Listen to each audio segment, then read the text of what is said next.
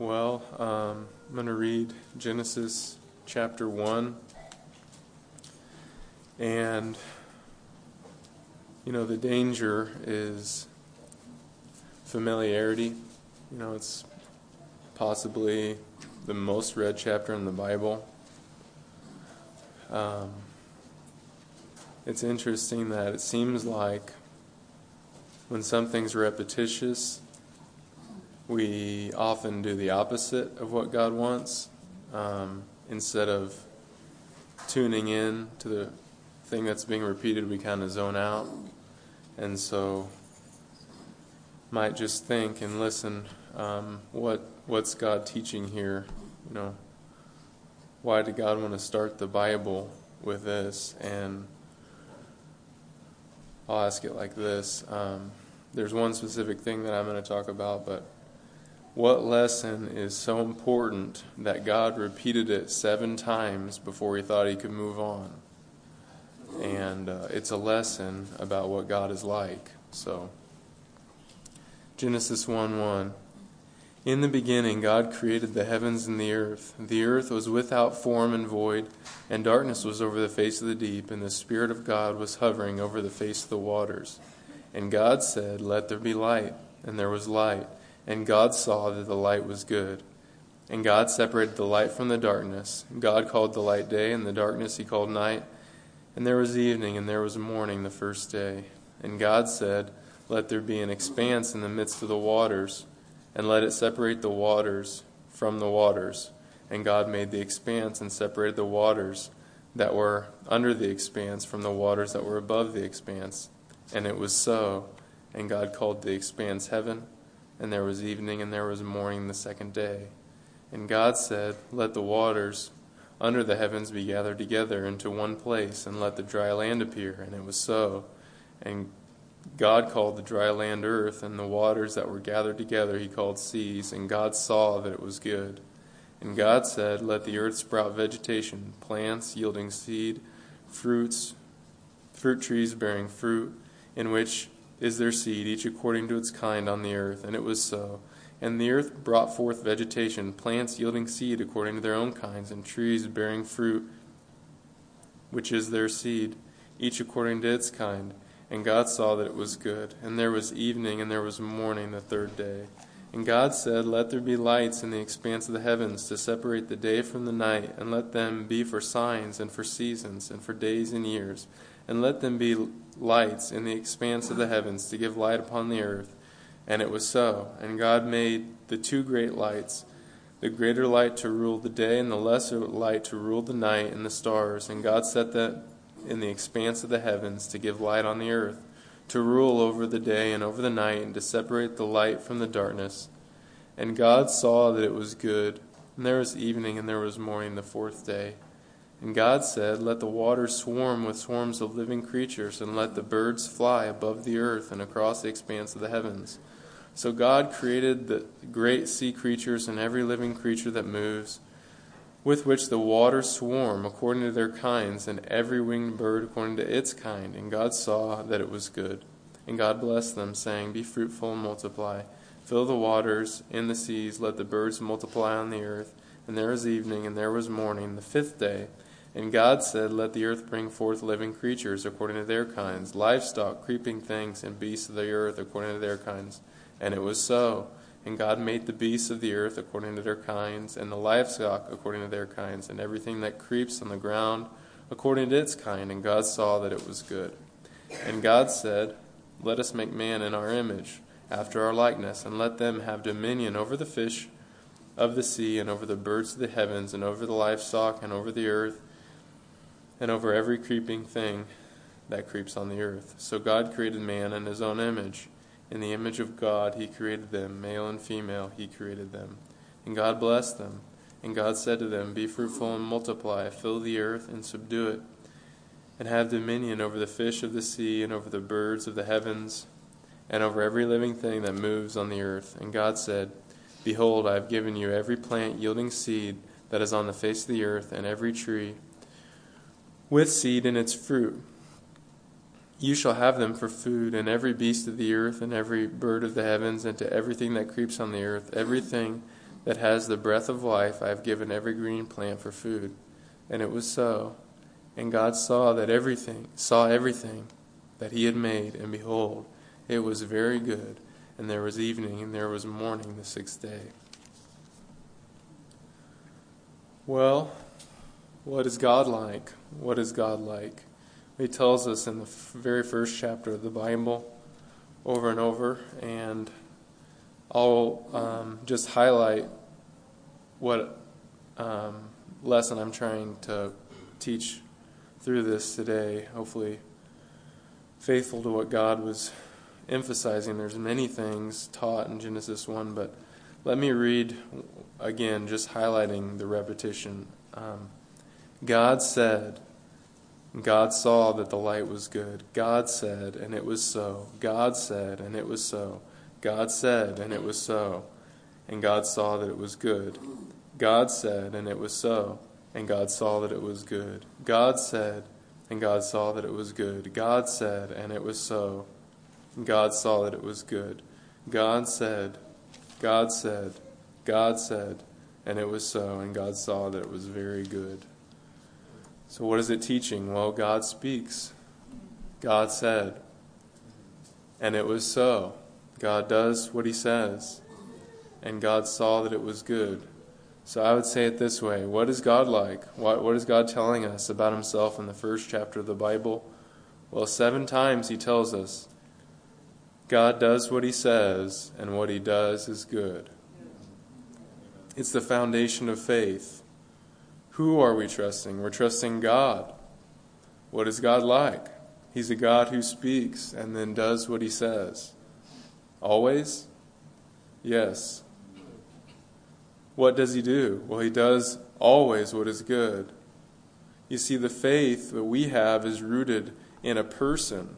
We see God, we see what he's like, and that's where our faith comes from. We come not believing blindly, but looking at the faithful God, so we have faith in Him. We're looking at the trustworthy God, so we trust Him.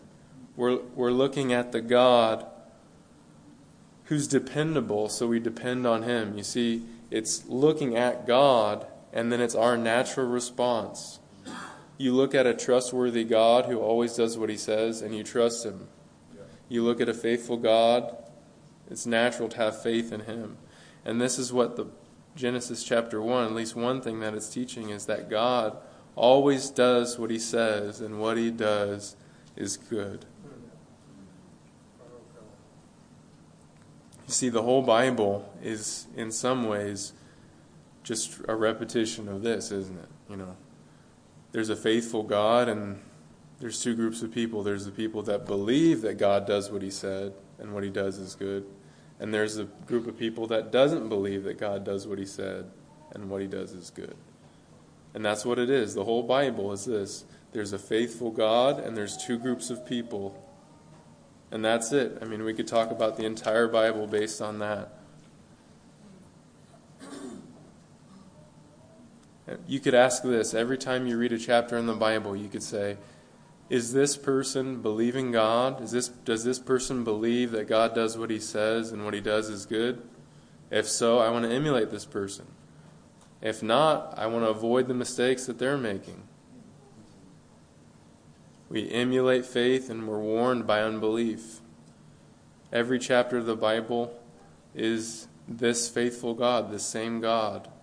This God that does what he says, same in the end every chapter, Genesis 1 all the way to the end of Revelation, God does what he says, and what he does is good. Well, let's think about the negative briefly. The negative is the people that don't believe that God does what he says and what he does is good. Look at Genesis 3 here. The interesting thing um, I hope I'm on the right track with this, and one thing that helps me to think that I am is that Satan attacks these three truths in order. Think about it. Genesis 3 1. Now the serpent was more crafty than any other beast of the field that the Lord God made. He said to the woman, Did God actually say? So here's the first truth God says, God speaks. And what's Satan's first attack? Did God actually say? Second, the woman, you know, the woman tells him, yes, you know, God did say. Um, verse 4 But the serpent said to the woman, You will surely not die. Second truth God does what he says. Yeah. Satan says, No, God's not going to do God said you'll die, but he's not going to do that. Yeah. He's not going to do what he said. Yeah. And then the third, that what God does is good. Satan attacks that next. He says, Verse 5 For God knows that when you eat of it, your eyes will be open, and you'll be like God, knowing good and evil. So if he can't convince you, well, he, if he can't convince you he didn't say anything at all, then he'll try and convince you he's not going to do what he said. If he can't convince you of either one of those, he's going to convince you, well, maybe what he he's not really out for your good, and that's what he said here. Well, even if he did forbid the fruit, he's just trying to keep something good from you. What he's doing isn't good. And so we see all, think about this. This simple, I mean, it seems so simple. God does what he says, and what he does is good. It's very simple. But all pain, misery, and death entered the world because of a failure to believe that God does what he says, and what he does is good.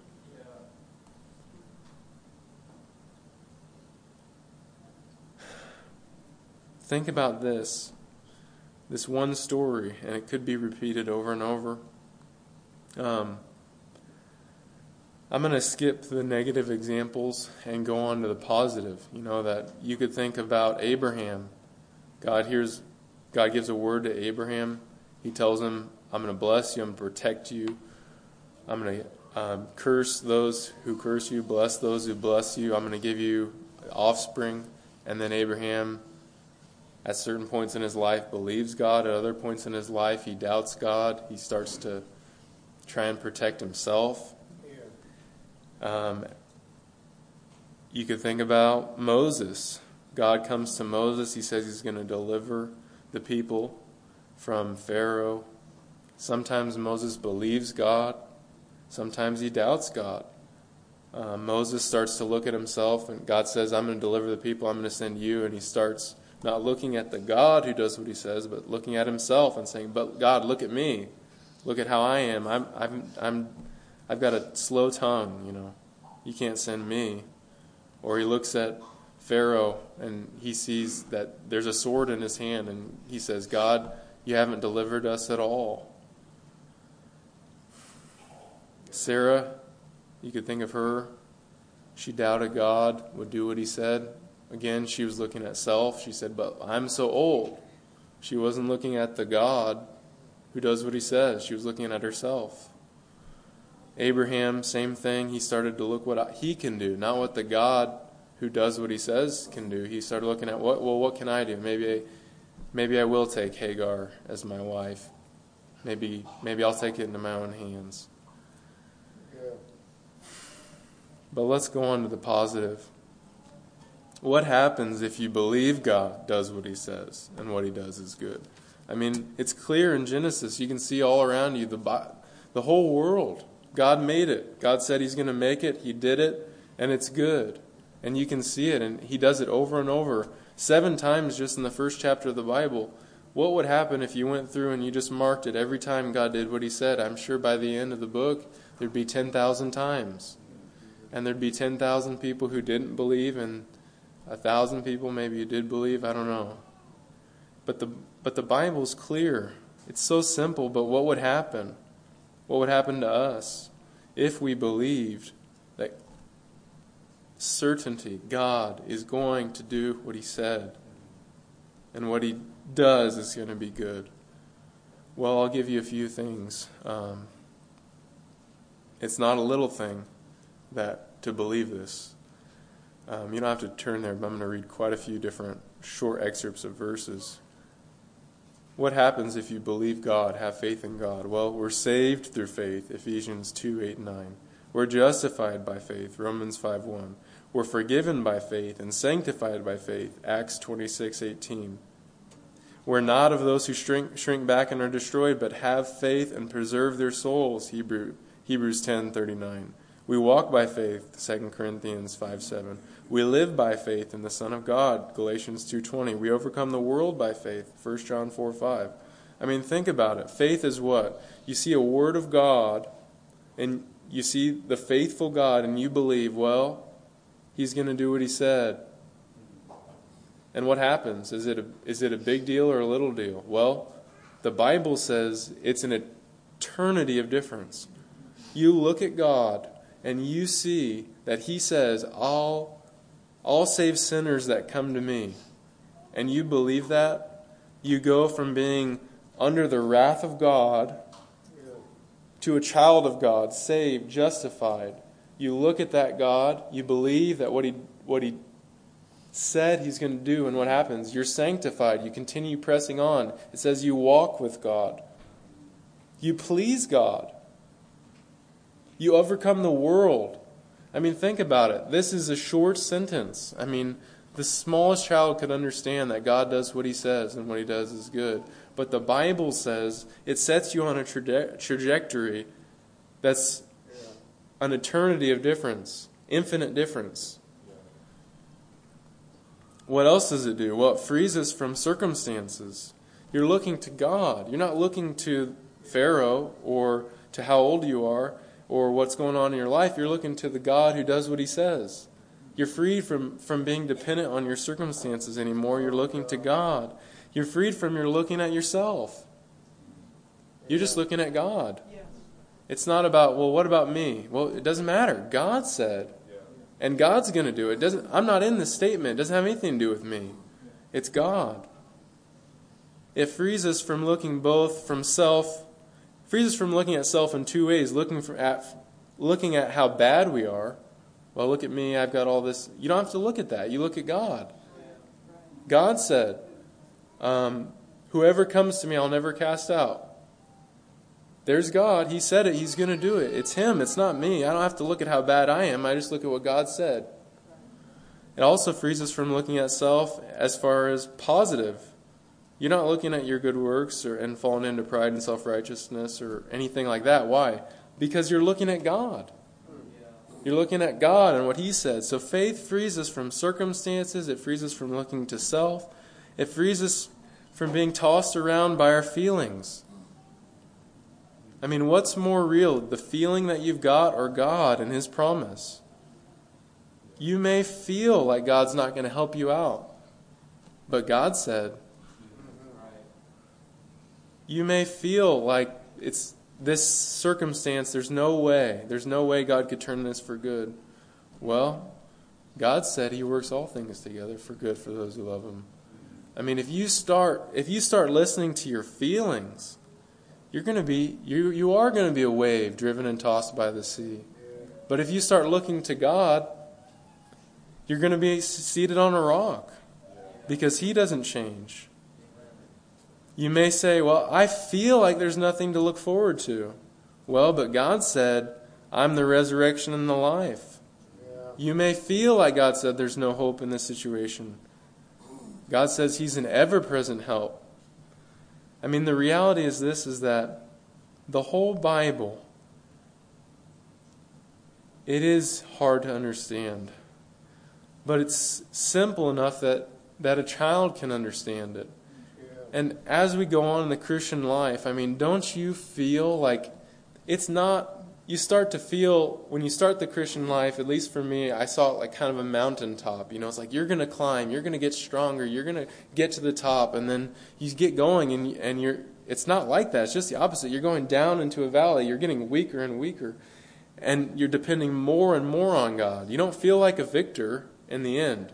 You feel less and less like a victor. You feel more and more dependence on the God who does what he says. And so, this, I know it's simple. It is simple, but do you realize this is a daily, hourly, minute by minute reality available to you and to me for every person? Do you have a wide influence? Do you have a narrow influence? Do you have a big decision? Do you have a small decision? Do you have this certain gift or that certain gifting? Are you a man? Are you a woman? Are you young? Are you old? You can please God. You can make it to the end. You can conquer, overcome the world. By what? By just believing that God does what He says, and what He does is good. Here it is Genesis 1. It's an encouragement. It really is. It changes you, it frees you. I mean, if we all went home and by the grace of God, one verse was made real by faith that we could cling to, literally, your whole life would be different. You would be it would take you from caught in the waves of circumstance and self down here to be soaring above it all. Why? On God, on the wings God has given you, looking to Him. Well, I'll give you a little story um, about someone who had simple faith so clear. Um, this is just an example. What, what does it look like to some, for someone to believe this? Well, God said it. He's going to do it, and what He does is good. How's it going to change? How's it going to change a life? There was once a poor man. This is a true story. Um, this is from Charles Spurgeon. Um, there was once a poor man in a small country country town who had not the sense people usually have. Um, I think he tells this story twice. In the other place, what they used to call the mentally disabled were quote idiots. Um, so this person's what we would call today um, has a learning disability, or you know they're different. Um, they're, sim- they're a simple person, but he had sense enough to be a great drunkard and swear as God would have it. He once listened, okay, he once listened to a poor woman who was singing, I'm a poor sinner, nothing at all, but Jesus Christ is my all in all. He's on the road. He hears one woman singing, I'm a poor sinner, nothing at all, but Jesus Christ is my all in all. Repeating these words, he put his trust in, in a crucified Savior and he was really converted. He came to the church, and although he was a peddler and always traveling about, he said, I want to join your church. And they remembered his sinful way of life and said, You must have an evidence, a change before you can be received. Oh, he says, I must come in. But you have been such a great sinner, they said. You're unconverted. He added, Well, I don't know if I'm unconverted, but I confess that I'm a great sinner. I'm a poor sinner, nothing at all, but Jesus Christ is my all in all. They could get from him no other testimony save this. He would only say, I'm a poor sinner, nothing at all. Jesus Christ is my all in all. And they could not refuse him. Therefore, they accepted him for fellowship. And after this, he was always happy. All he would say is this I mean, almost all he said the rest of his life was, I'm a poor sinner, nothing at all, but Jesus Christ is my all in all. People would ask him about a thousand things, and that's all he would say. I'm a poor sinner, nothing at all, but Jesus Christ is my all in all. He got hold of one truth. Simple. And he believed it. He, he believed. God said, this is a trustworthy and faithful saying, that Jesus Christ came into the world to save sinners. And he looked at Jesus and he said, Well, Jesus came to save sinners. And he believed it. And for the rest of his life, he was different. And even when other people, even I'm going to read you an account of him talking to an elder. So, a person who was teaching, who, who knew the Bible well, who in many ways had more knowledge and experience and a lot of things than this guy, but what? But this guy had faith in one thing. And listen to this interaction, it's unbelievable. Uh, the elder uh, talking to this guy named, his name's Jack. You always seem so happy and pleased. How is it? Well, I ought to be happy, for I'm a poor sinner, nothing at all, but Jesus Christ is my all in all. Well, but I can't see how you can always be happy and sure. I sometimes lose my evidences. Well, sometimes he's saying he doubts his salvation. I don't, said Jack. I'm a poor sinner, nothing at all, but Jesus Christ is my all in all. Ah, said, ah, said the elder, I'm at times miserable because I remember my sad sinfulness, even since my conversion. Ah, said Jack, you have not begun to sing. I'm a poor sinner, nothing at all. But Jesus Christ is my all in all. Oh, said the friend, how do you get rid of your doubts and fears? My faith constantly fails. I miss my sure hope in Christ. My frames are so variable and my feelings so contrary. What do you think of that? Think, said poor Jack. Why, Master, I have no good things to care about. I'm a poor sinner, nothing at all, but Jesus Christ is my all in all. I mean, it sounds silly in one sense, but the reality is this is that his elder was looking to what? Self, circumstances, his faith, his success in the Christian life. And this guy was looking at what? Jesus Christ. And he knew that God is going to do what he said. He's going to save sinners. And what? It, it's, it's almost silly. The elder of the church is down here in the waves and being tossed to and fro. And this person with, with a disability is soaring above it all. Did, did this guy have struggles and failures? Yeah. Did, did he start to feel down? I'm sure. But what? He was certain about God and about what he said. And it pulled him out of self and circumstances, and he was soaring. He was different. I mean, think about it if the elders came to you and said, Now, I'm coming to you, and I've just got to know you're different. I mean, think about that. That's different. And it's this simple guy. And what does he have? He has something you can have, and I can have, and everyone, the smallest child, can have. Assurance that God does what he says, and what he does is good. Just simple faith in the God who, who, who's faithful, who does what he says. It's very, it's very simple. Hmm. Well, maybe I'll just give you a couple short examples. Um, Psalm 34 is a great, great psalm. There's so many promises. If just a few of these came, became real, what would it be in our life? Um, I'll just give you a couple. Psalm 34 5. Those who look to him are radiant, and their faces shall never be ashamed. So here's the God who said, Let's make the earth, and he did. And he said, The birds, and he did. He said, I'm going to set you free from Egypt, and he did. He said, I'll make you a great nation Abraham, and he did. Same God who does what he says always is saying this Those who look to him are radiant, and their faces shall never be ashamed. I'm so discouraged about how slow my sanctification is. Well, those who look to him are radiant, and their faces will never be ashamed. Well, I'm so discouraged about my progress, the progress I see at my job. Well, those who look to Him are radiant, and their faces will never be ashamed. What about my children? I'm, I'm discouraged about their progress. I'm discouraged about the impatience in my heart. Well, you can look to God because those who look to Him are radiant, and they'll never be ashamed. I feel rejected. Well, those who look to God are radiant, I feel really far from God. Well, you can look to God, and those who look to God are radiant, and their faces will never be ashamed. Well, I'm tempted in this specific area. It's embarrassing. I don't I can't even tell the people about it. It's horrible. Well, you can look to God. I mean, think about it. What situation is there not that you won't have help in believing? I'll just give you one other verse here. Maybe two. The young lions suffer want and hunger, but those who seek the Lord lack no good thing.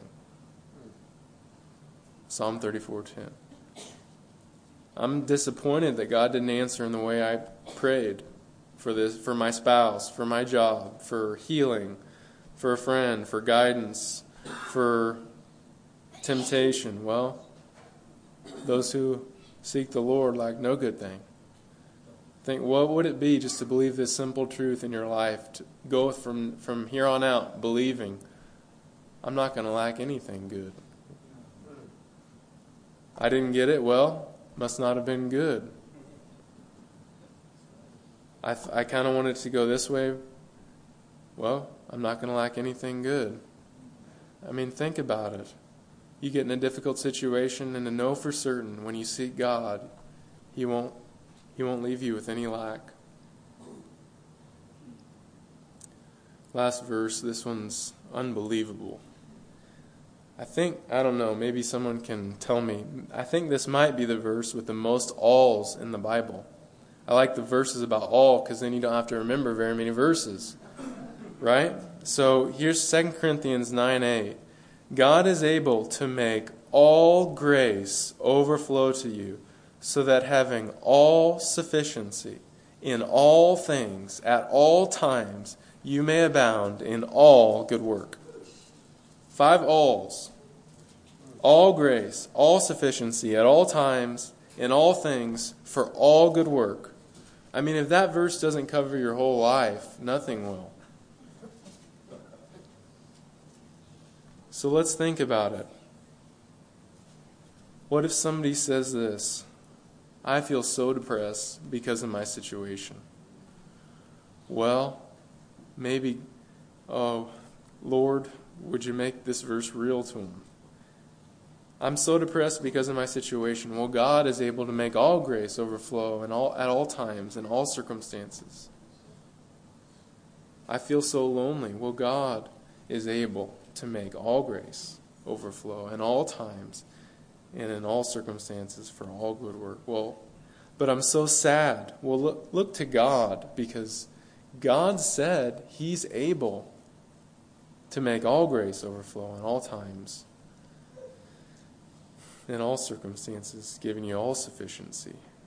But I've got pride, I've got money problems, even what I've got a lack of faith. Well, God said He's able to make all grace overflow at all times, all having all sufficiency in all circumstances.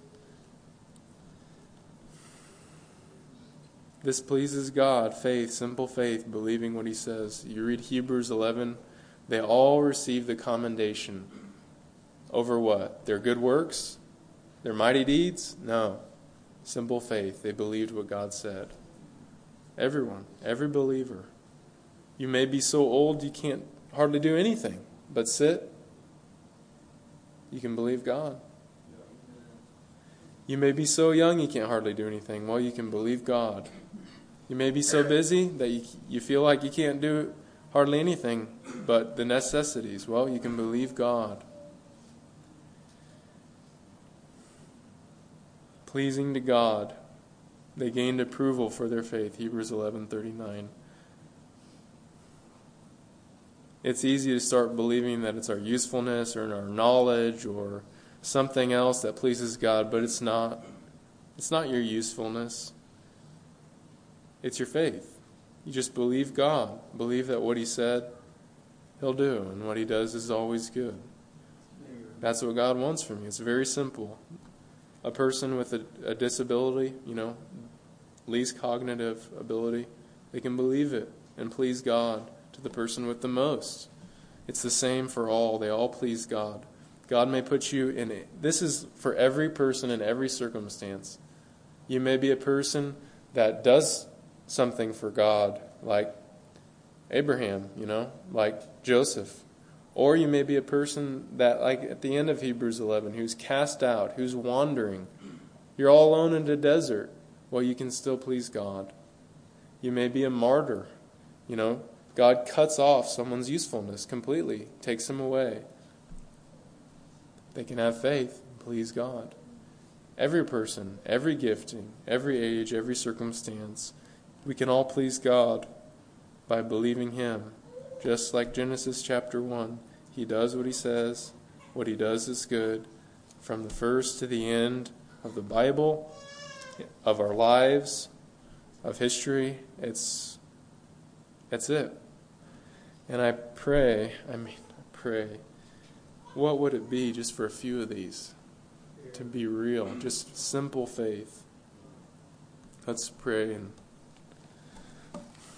Father in heaven,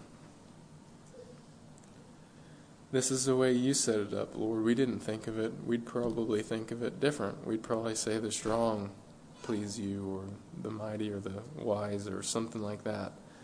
But you set it up this way, Lord, and you said if we come to you, that you'll make all grace overflow, Lord. So we're asking specifically today for the grace of faith. We want not just to hear words, uh, we want faith in the heart. And so we're looking to you. We're looking to you for the lost. Help them. And we're looking to you to move on in the Christian life. We need more faith. Help us and for the discouraged. Help them. Lord, you're so good to us, and we just, we probably ask too many things and that aren't necessary, Lord, but surely this is. This is one of the good things and necessary things. And uh, Lord, we're looking to you and we're asking, increase our faith. Amen.